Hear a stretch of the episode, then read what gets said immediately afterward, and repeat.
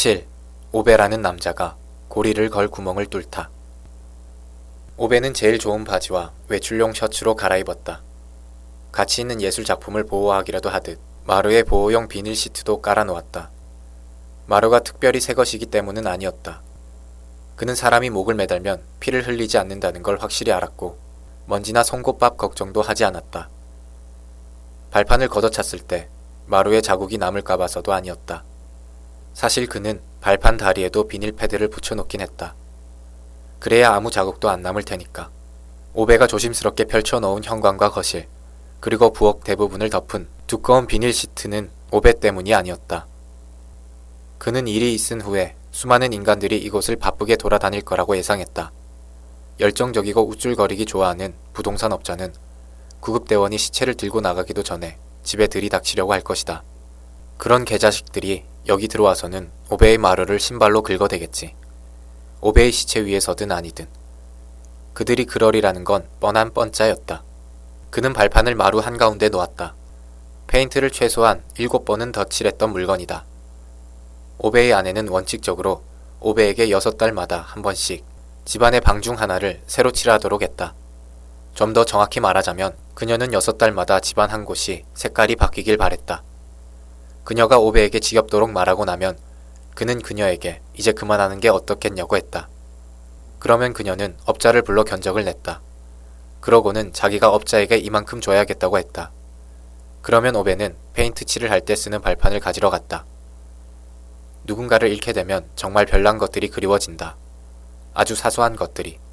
미소, 잘 때 돌아눕는 방식, 심지어는 방을 새로 칠하는 것까지도. 오베는 드릴 비트가 든 상자를 가지러 갔다. 드릴로 구멍을 뚫을 때 사실상 가장 중요한 것은 이것들이었다. 드릴이 아니라 드릴 비트 말이다.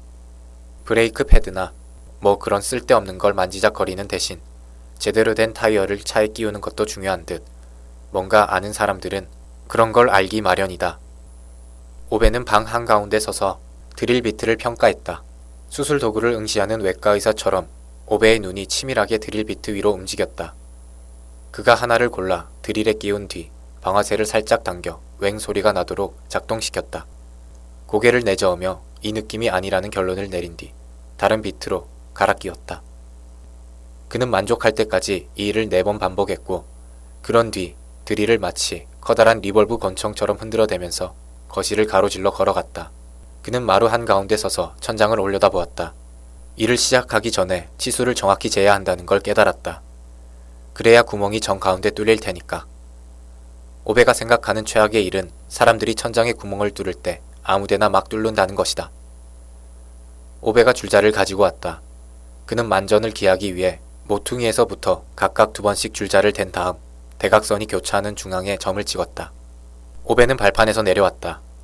보호용 비닐이 있어야 할 곳에 제대로 깔렸는지 확인하기 위해 집을 돌아보았다. 사람들이 그를 밧줄에서 내리러 올 때 문을 부술 필요가 없도록 잠금도 풀어놓았다.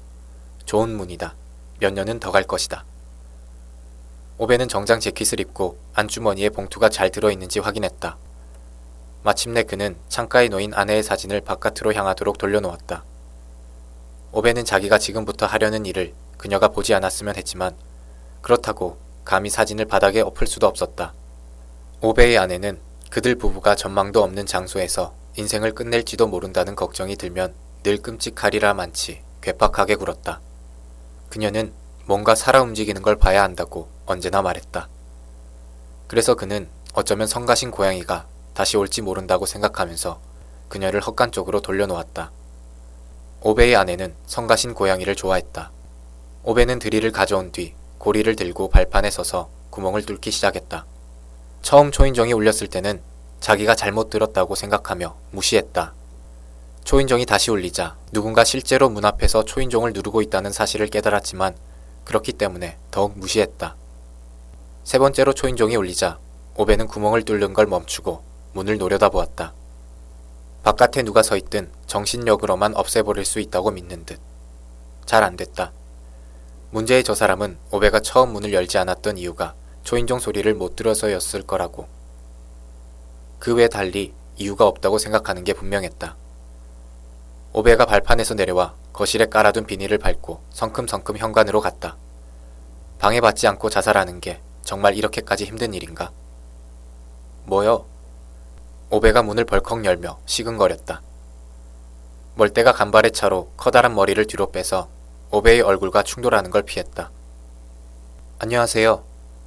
임산부의 활기찬 목소리가 남편 등 뒤에서 들려왔다. 비록 50cm 낮은 곳에서 들리긴 했지만 오베가 그녀를 내려다보고 다시 남편을 올려다보았다. 멀대는 머뭇거리며 얼굴을 만져대느라 바빴다. 얼굴에 난 여드름들이 모두 제자리에 있는지 확인하기라도 하듯 좀 드셔보시라고 가져왔어요. 그녀가 사근사근한 목소리로 말하고는 오베의 품에 파란색 플라스틱 상자를 찔러 넣었다. 오베가 미심쩍은 표정을 지었다. 비스킷이에요. 그녀가 격려하듯 말했다. 오베가 알겠다는 듯 고개를 천천히 끄덕였다. 잘 차려 입으셨네요. 그녀가 미소를 지었다. 오베가 다시 고개를 끄덕였다. 그런 다음 셋 모두 그냥 선체로 누군가 말을 꺼내길 기다렸다.